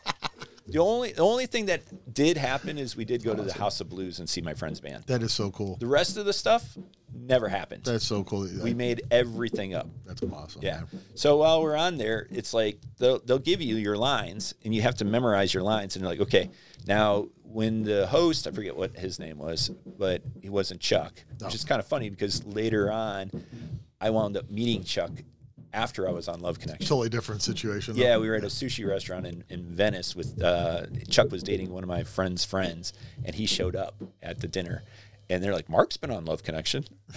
Oh God, that's Yeah. an icebreaker. Yeah, total icebreaker. I'm like, "Oh." I wonder God. if he. I wonder, wonder if when he went to the bathroom, he'd be back in two minutes, Oh. two seconds. That was. I know it was stupid. That was good. no, I like that. Well, it's funny because they would preface before we go on the show do not call him Chuck. Oh. He hates it. Do not call him Chuck. Do not use two and two. Do not use Yeah, any that of has that. to be. Yeah. So, um, but yeah, that was. Uh, So that was pretty interesting. I mean, that's. I mean, again, though, that just goes into your situation of interesting stuff. Like, like uh, amongst all the other stuff that I've already we've already talked about, and some of the stuff we're about to. You're on fucking Love Connection, so I mean, it's there's something to be said about that. I mean, it's amazing to me. And like I said, I've always had questions about that show. You've answered all of them, so I appreciate that. I can't imagine anybody even thinking about questions on that show. Oh yeah, dude. Like like the reality of it. That's the one thing I always want to know. I'm like, Yeah. this can't be. No, it's definitely not real. Like It's nobody's going on this show because they're like, you know, this is where you find real real girls. This is where you're going to find that one, you know, on a TV show. Yeah. I just knew that wasn't. No, no. They, they, I mean, they probably call hundreds and thousands of people, you know, just trying to get them on the show. I mean, Yeah. things happen, you know, in life. But you know, there's tons of actors out there, so people want to be on there. I'm not. I wasn't an actor, No. so that's why they. No, you did a great job on the show. Thank you. Yeah, I, I think that's why they gravitated toward me and asked me to be on the show because I'm not an actor. I'm not trying to do anything other than promote my magazine. So, um, but yeah, it, it didn't work out. No love connection. Never stayed in touch. I did. The audience did vote for her, and uh, I got to go on a second date. Well, they gave me money to go on a second date, which, again, I was broke, so I kept the money and I didn't go on the date. I didn't give her anything. Excellent. All right, we'll take a quick another break, and uh, we'll come back. Probably we'll probably wrap this thing up in the next one. Uh, Mark Rasmussen, No Cover Magazine. A Couple minutes. Two minutes, two seconds. Ah! You're listening to Level Up Cleveland. What's going on, Level Up listeners? Signal Flow Studios is a Cleveland recording studio founded in 2013, located in the Steel Yard just down the hall from Brian and Pat at Level Up Cleveland. At Signal Flow, we pride ourselves in offering top quality audio and a great recording experience to artists here in town and from across the country. But what makes us unique at Signal Flow is our undivided attention to the people who keep us going. That's you, the artists. So come on in and let us make your music our top priority. You can book online at www.signalflowstudio.com or give us a call at 216 920 2075. We'll see you soon. Everybody, we are back. Mark Rasmussen is still with us. Mark, I want to just um, touch on something here. Because we've talked about no cover in the beginning and all the way up to everything. We've talked about the the time you had on the Love Connection. We haven't touched the music awards yet, though, and that's actually something that we have already like talked about already on here many times. When that that came that came out last year, you had a it was it was actually all over the internet. I was seeing it all over the place, all the different nominations, and it was kind of coming out in increments too. It was like you'd get a little bit here, you get a little bit there, which kind of had a build up. It was kind of neat, and and I I just I one thing I did find that was uh, uh, fascinating about this was like how could you still call something the Cleveland Music Awards? Like, how was that not taken like by somebody at some point somewhere? How does that name just like still have availability? I thought that was amazing. I thought that was actually cool. you Yeah. know? Yeah. And so these guys are coming out. They're they're kind of promoting it and everything and trying to you know build themselves up because this is based on. It's it's it's kind of a popularity contest, and that's kind of how I described it to them. I was like, you know, this this isn't necessarily the best band because there's no way to like really prove that. Right. But this was def- this was definitely like whose fan base was most rabid in a way, you know, like who who's gonna really come to bat for you guys now? You know, they might show up at your thing, but are they gonna do the voting? Are they gonna go the extra mile? Right. And, and that's obviously what it's happened. of it's a lot of work. I mean, especially on you know asking the fans to to do all that. And Yeah. so, who really does have that fan base? You, you could be the uber cool uh, band in Cleveland and play in front of ten people. Yeah. And you could be like, I'm the uber cool. I'm the greatest, and you could be. Well, you could be. it's kind of the only. I was thinking about this. It's kind of the only way to quantify your greatness. There's really no other way to do it, especially in this kind of thing with cover bands and, and local bands and stuff who really can't. You really can't. You know, your album sales. is- It's not. It's not like that here. You know, like you're not really dealing with that anymore. So how do you quantify anything anymore? Something like this is how you do it. What did the fans say? Let them speak. They're the ones that are going to tell you who's the best and who's not or whatever. Yep. And I thought that you did a really good job too. I, I don't know how you went about this, and I'm, I'm going to ask, but how did you get the nominations? How, how did that come about? So, little backstory is I did this for 10 years in Ventura County. Oh, that's you, oh, I you know, see. so we started off very humble, you know, like uh, three or 400 people above the Crowne Plaza. And then our second year, we went into this bar club, and then we uh, invited Chuck D because Chuck D just moved to Ventura. Oh. And that catapulted us. Because now like oh now we got credibility. Like you got Chuck D from Public Enemy coming in and Chuck was awesome. I mean he talked to everybody. He he gave inspirational speeches. He anybody that came up to him he took pictures and autographs and just such a great guy. And we're like you know what? There's something here. And when I talked to Chuck Chuck s- sat down with myself and my business partner at the time and, and said hey look you guys are holding something very valuable. I go what do you mean? We barely made any money he goes, no, no, no, no. It's about what you're doing. You're uniting people. Unity is part of community. It's in the word. And this is exactly what you're doing. You're creating a community by uniting people. Don't forget that. That's what the whole hip hop scene was in Brooklyn. He goes, that's how we did it. We said, we don't need anybody else. We are going to create with everybody around us. There's a lot of creativity. There's a lot of great artists. We know graphic designers. We know video editors. We know every. We can do this ourselves. We don't need a corporation. We just need to unite and create that community. And that stuck with me. And we kept building and building and building till we took over the two largest venues in Ventura County. And we would have like my friend John Moyer uh, from Disturbed. He would get out there and he would play bass with a cover band. And, and people were like, why is this cover band playing?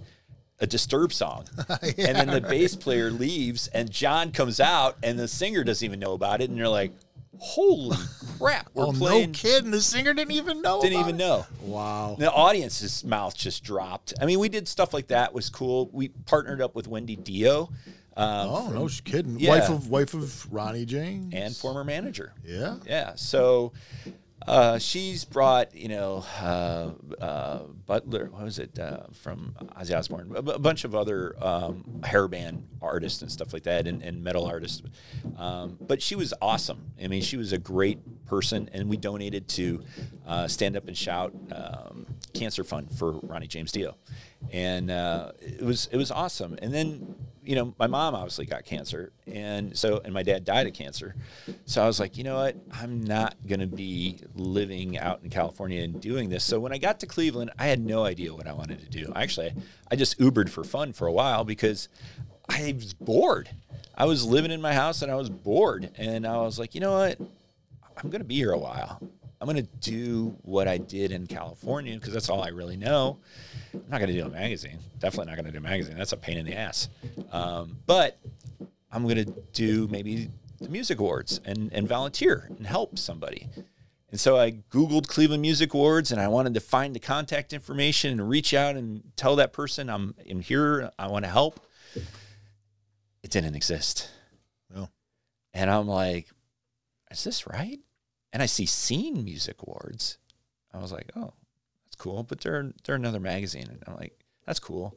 But I want to do Cleveland. I want to put Cleveland on the map. How can the Rock Hall City not have their own music awards? There's some major artists that have come out of this city. Right. I'm going to do it. I'm going to do it. And I'm going to do it just like I did with Ventura County Music Awards. And I'm going to build it grassroots. And I'm going to just put it out there. And again, like you said, yeah, it starts off as a popularity contest. It does. The first few years, it does start that way because the uber cool artists don't want to be a part of it. They're like, ah, this is cheesy. I'm better than this, blah, blah, blah. And I've had artists that said they're so great that turned me down because they didn't want to lose. They're like, we're afraid of losing. And I'm like- look, it's, a, it's like a stain on their on their whole entire thing. And then, what a way to think. I got to be honest with you. That's not. That's not. That's a crazy way to think, isn't it? a it? crazy way to think. So why would you why would you not do that? Why would you not test the waters? If you're that confident you're that great of a band, why?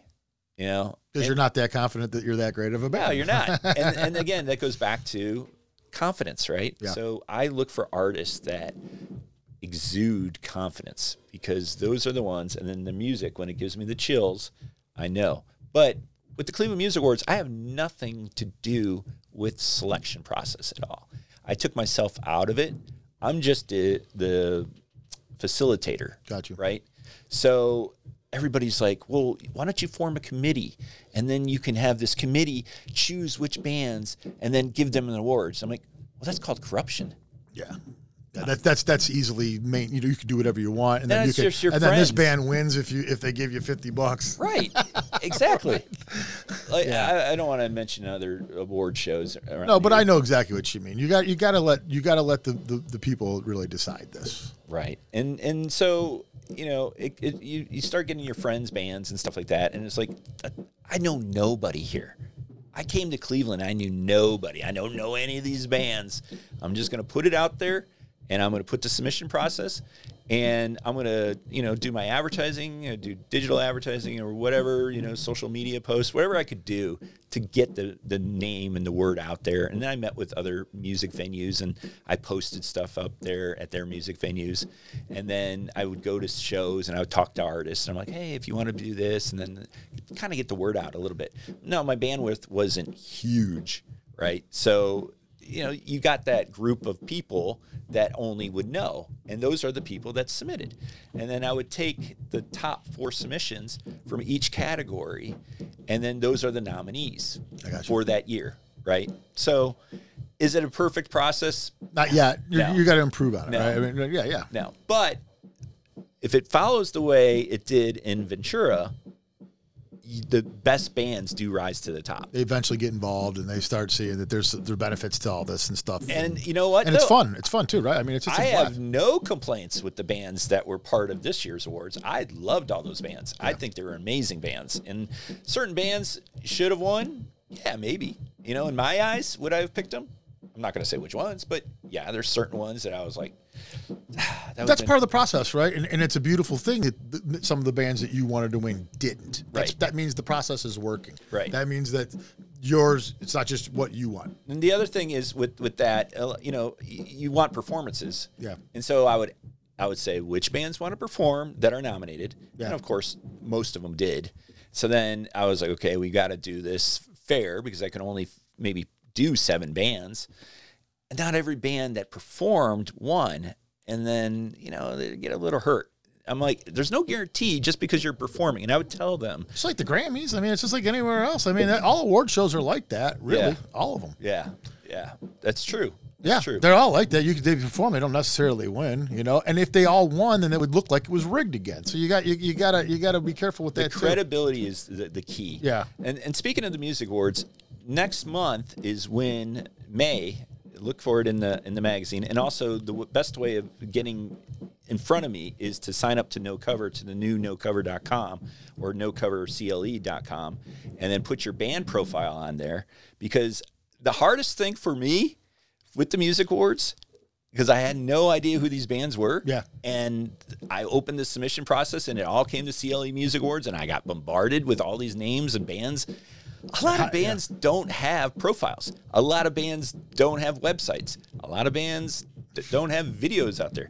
And I'm You're like, preaching to the choir. I know all about this. right. And I'm like, how do I get in contact with you? yeah, I tell them all the time. I'm like, dude, just put the name of the guys in the band too on your thing too, so I know who's in the band. Like, don't you guys want to know? Like, don't you want people to know things? Yeah.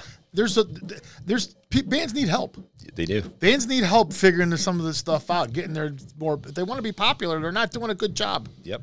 Well, I managed bands before, and so I've I mean I remember taking this one band, and they would play for beer money um, at this one bar, and I I found them, and they had this one really older guy who was pretty much drinking himself to death, and I was like, you know what, and he was one of the founding members.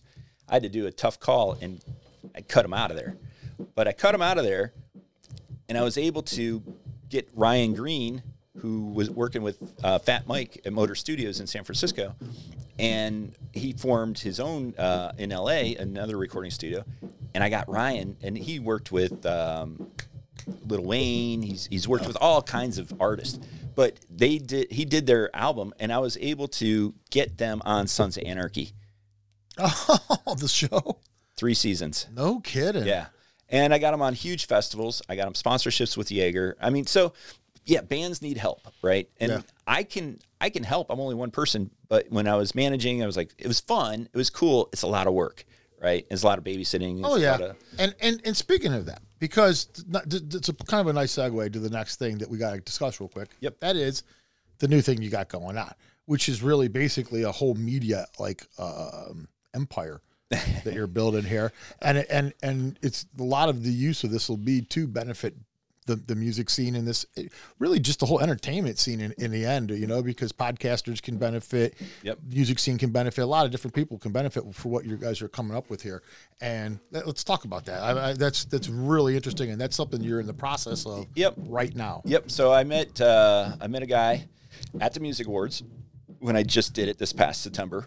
Uh, Tim Bishop, my business partner, he asked me, "Hey man," he goes, "I want to talk to you about something," and I'm like, "What do you want to talk to me about?" And He's like, "Well, I got an idea," and I'm like, "What is it?" And he goes, "Well, let's go to lunch and we'll talk about it." So we sit down and we talk, and then he's like, "Hey, dude, I'm really into MMA." I'm like, "Mm, "That's great. I'm not." I have no desire. I don't know anything about MMA. He goes, well, I do. I know everything, and I, I have an opportunity. We can buy this company. Uh, they're selling it. We can buy the cage. We can do everything. I was like, not interested. He goes, but you're great at selling sponsorship. He goes, that's all you're going to do. You sell the sponsorship for these fights. And, and he broke it down. He's like, look, you can go here, here, here, here. You can sell this. You can, and, and he's like, look at all these other companies in Akron and Columbus. They're selling out. He goes, this company we're buying did Jacobs Pavilion. They sold out. He's like, they just didn't have sponsors. They didn't know how to sell sponsors. And they weren't getting alcohol sales and they weren't getting concessions. And I'm like, all right, this is cool. All right, let's buy it. So we bought it. And I'm like, well, now we got to find a place to put it. Where are we going to put it? And so we kept looking and looking and looking, and we found this giant 20,000 square foot warehouse in Cleveland, the old Brooklyn area. And we call it the Space. And we are going to be doing MMA fights there, but we also have a stage, and we're doing concerts. We'll do weddings, bar mitzvahs, quinceañeras, whoever wants to rent it. Uh, but we also, it's a creative uh, space in the day where we have nine offices and a conference room and a recording studio. And we bring in podcasters, we bring in videographers, audio people, uh, we have event photographer. So all those people rent from us and we filter back that business to them. So we created an incubation within here. So here's what all, everything we need to do our business, but we're going to help your business grow while you help us, and we're going to pay you to run everything for us that we need. So we picked and cherry picked the people that we want to be in there, and we have a full bar license now. So it's being transferred. We Yeah, you got alcohol license and everything, right? yeah, full full beer, liquor, you know, uh, uh, wine, whatever, and and you know, we also have. Uh, this is, keeps expanding, but w- inside we have WWE wrestler EC3. He's doing a wrestling school. I mean, our place is so big that he can do his wrestling school there and hold wrestling matches. What about food? Are you guys thinking about doing getting involved in any of that? Yeah, we partnered up with La Plaza. So La Plaza's in the Rebar downtown, and La Plaza's in Lakewood, and La Plaza's going to be inside the space. No kidding. So yeah, So you got everything. we got it all. Yeah. Well, I mean, we don't have everything, but well, how uh, long? How long? So where are you at in this process?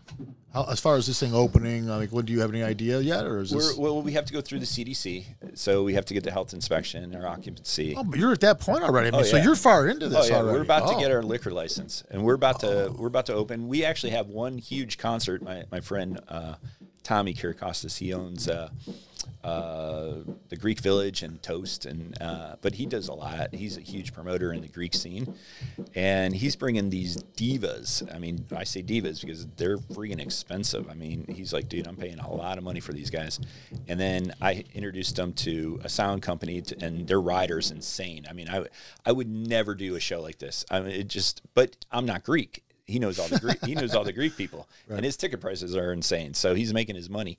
But he's that's going to be our first concert. It's going to be May 12th.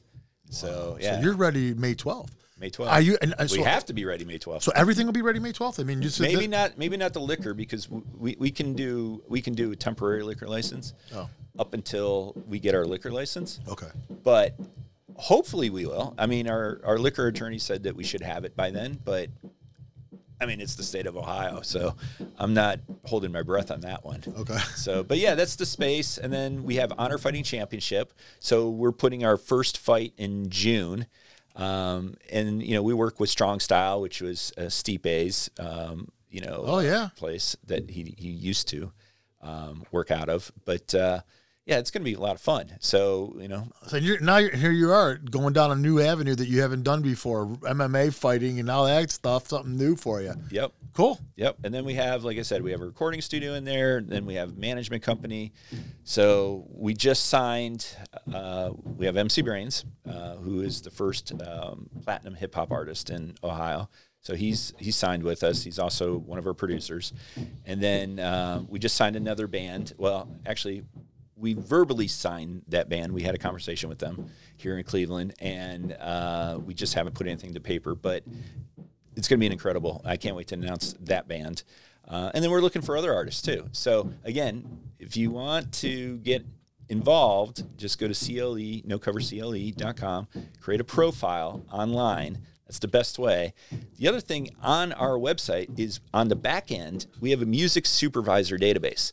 So all those bands and and I like I said, I license songs when I manage bands to Sons of Anarchy. I've also had a song on Feds, which was Russell Simmons' Def Jam Films. So all of that experience I'm putting into the website, and then all the people like PJ Bloom is one of the biggest um, music supervisors in Hollywood. He was one of my first writers. He used to oh. subscribe to my magazine. I go, PJ, why are you subscribing to my magazine? And he goes, he goes, dude, you got all the new music. You got all the new talent. He goes, I find bands to put on on my TV shows, you know? And I was like, oh, I never thought of that. Yeah. And then I was like, well, maybe I can build something. So, you know, I over time I learned what music supervisors are looking for. So I put those filters and everything in the back end. So as long as the band signs up the profile exactly correctly, they'll be able to be found by the music supervisor. And or the music supervisor will tell us, like, hey, we're looking for this kind of music. And I'm like, oh, I know which band you're talking about. Cool. Go over there. And then we don't take any publishing, but we do take a fee. I mean, it's we, we do a 50-50 split. So it's a 50-50 um, placement fee. But, you know, I, I did Sons of Anarchy. I would do $17,000, right? So $17,000 and divided in half, it's not a bad payday. No, it's good. Just for a song you already wrote, Yeah. it's already done, and you don't have to tour. You don't have to travel. Yeah, right, It's all right. right there. Put your music up online and license it. That's where that's where the money is. And you guys will help them do that. Yeah, we- yeah, and we're one of many companies that can do that. Yeah, But but yeah, but yeah, but see, it seems to me like what you're trying to do is become so inclu- all inclusive with so many different options. Where it, it's it, even though there's other companies that are doing certain things like that, you also get this with you. You also get this with you. You also all these other things that are coming along with this. It sounds like it's just a good thing to get up on board with. that's what that's what we try. We're just trying to just bring a creative, like kind of like uh, like I said when I was in Orange County, you know, and it just started blossoming, Yeah. blossoming, right? I want to do that. There's no reason it shouldn't be here in Cleveland, right? So Cleveland should be, and, and I'm not saying change Cleveland like Nashville because Cleveland needs to be Cleveland, right? Yeah. But Cleveland should have be the first city before Nashville, right? Nashville's a great city. Don't get me wrong, It but is. but Cleveland, it's it's got better econ- economy. It's got uh, a lake. You've got sports teams. You've got you've got all this cool stuff right here. And Nashville has some of that, but it doesn't have all of that. And some reason somehow people just skip over Cleveland, you know, when they're touring. And I'm like, it's a perfect route, right? Yeah, I've even figured that out. There's some other reasons. There's some underlying reasons why that's happening. It's not just they're just deciding to skip us. Yeah. If they thought they could make money in the city to come here and do a concert, they would. Right. So there's there's something else. there, there's some, there's Yeah. definitely something there. Yeah, but yeah. what we want to do is we want to showcase and let people know, like, hey, no covers here. You're going to be here. Let's work together, and then maybe do a show at the space. How many how many people you think you could fit in a place like that? What kind? What's your what's your? Our guesstimate, our guesstimate is 900. Oh my god! Yeah. So you guys can actually pull some of these national acts to come, and this could be just another venue. Oh, yeah. This is It just going to be. be another venue. It will just be another venue. Shows. Yeah, yeah. And and for West Siders, this is right in your backyard, man. This is like right. There's and we- nothing else around and really like free this. parking. Yeah, you got that whole lot right there. Everything. There's no traffic. yeah, it's pretty cool, man. Just get to us, enjoy, have a good time, drive home safely. so it's cool. It's cool, man. So now, yeah, then we have the no cover Cleveland, right? So the, you know now we're four, five, four issues in and working on our fifth, and you know we do ten thousand copies, four hundred and twenty-two stops. If you want to know every stop we go to, go to nocover.com or nocovercleveland.com, and then click on uh, media magazine, and then find our magazine, and you'll see all the locations. And Who drops it all these up. off? You? Do you do all that? I, I do a lot of it. Yeah, No I feel like. I'm back where I started. but my back is killing Yeah, man, me. that's crazy. Yeah, because right now it's like I'm not making a, a ton of money. It's not a money maker for me. That's well, you do sure. a lot. You do a lot of startups, don't you? Like you're Yeah. always there's you're always renewing and starting over and trying something new. So this isn't new to you, right? I mean, you're it's, just it's not new, but it's it's new here, and it's it's a it's a humbling experience because you know I was on top in California, and California's still running with my business partner, but it's it's not as like known here. So it's like just starting all over. Yeah. And like I said, even dropping off magazine, you'll see me dropping off magazines. And do I like doing it? No, I hate it. But do I have the money to pay a distributor? Not yet, but I'm getting close. And so I've had few distributors that I've been negotiating and talking to. So it's going to happen, but also work with, I have great staff. So shout out to Trey for being an awesome, amazing editor. Shout out to all my writers um, for, for putting in the time. And shout out to my incredible graphic designer. So it's like all you guys have helped me get to here. So I'm willing to put in the effort and the time and drive around to get that beautiful piece of art that you just did for the community and I'm going to get that in the hands of people, and and hopefully people like it, and it takes. Now I'm focusing on Cleveland Orient artists right now, right? And I could easily go to like Blink 182's playing, and I, I could go to those guys and I could put them on the cover. Do they deserve it? Yes, of course, but they've already had a cover, right? Will I eventually put bigger artists on there? Yes, I will. Will I still give love to Cleveland? Yes, always will give love to Cleveland. This is a Cleveland magazine. So this is for Cleveland to promote businesses, promote artists, promote art, entertainment, everything. Yeah, So, The- this is uh, this is the end all be all of entertainment for Cleveland. Really, I mean, if you need to know about it, it'll be in here. And uh, if you want to find out who's new, the upcomings, you'll have them all. You're and you have the you have the ear and the eye to find these people and get because it right, I, have, I have man. zero musical talent. I Yeah, can't but play you an got- instrument. I can't sing. It's So ta- hey, that's talented. Yeah. To find to find bands, there's a talent involved in all that too. So, all right, man. I think is- that's it. I this think we're done. awesome. Yeah, dude, yeah. this was great. This is a this has been a this is one of the this is great. it's a great way to start the season. yeah, oh, that's right. Thank you. Yeah, for we're me Yeah, we're starting the season today. Fourth season. Congratulations. Yeah, I'm honored to thank be you. the first episode. Yeah, man, with the new studio and everything. Well, not new, but it, we it's we. It's incredible. It's just like this is like the Brown Stadium. We're not going to get a new one, but hey, we'll put some money into it and fix it. I love it it. I love it. I love what you guys are doing. I love the way you support the scene. That's why I'm here because I want to, you know, partner with people like yourselves that are all about supporting the music scene. Because as you know, you don't make a ton of money Yeah, in the music business. You don't make a ton of money, especially here in Cleveland. It's it's uh it's a labor of love, and then hopefully it can grow. Right, it can grow into something. And I think by everybody working together and not creating niches where or or uh, cliques in this area in this area in this area, like I'm too cool. Yeah, right. You know, I, I don't buy into that. If you're too cool, just like Kevin Lyman, when I would go on tour with Kevin Lyman, we would have our we would have our no cover stage, and then Kevin would have the biggest bands open, and the play it in reverse, kind of. play it in reverse, No kidding. or he would have the biggest bands serving food. That's Ev- pretty no- neat. That's neat. everybody has to be humble. I like that. Everybody has to be knock them down a few notches. Everybody gets knocked down a notch or two, and it's like we're all on the same level. We're now. all on the same level, cool, no man. egos because we're on this tour together, right? And so I kind of take that and Chuck's philosophy and I mix the two together, and that's what I'm trying to do here in Cleveland is just kind of just no egos, stay humble. Let's all work together. It's not about me. It's not about no cover. It's not about the space. It's not about any Cleveland Music Awards. It's all about uniting and creating community. Cool, man. That's awesome. Yeah. Well said. And maybe one day you'll see uh, Pat and I on the cover if we continue.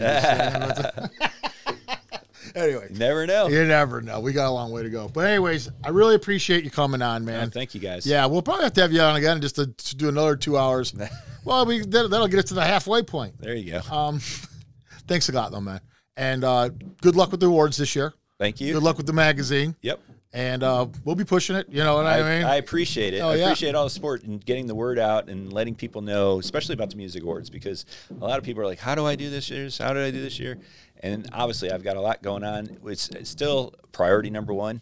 I mean, we were able to sign back our sponsors, which is a testament to how well the the event went last year. Yeah. So cross our fingers, we can do it again. Yeah. Okay. And the and the space. Everyone keep space. their eye open for the space. We're gonna have MMA fighting. We're gonna have all kinds of cool stuff on the west side.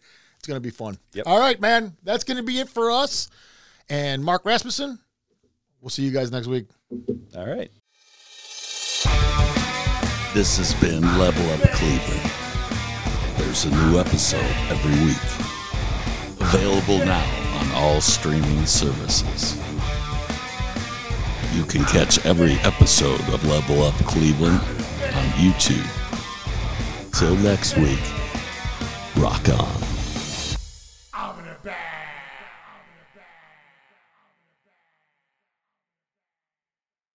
That'll be fine.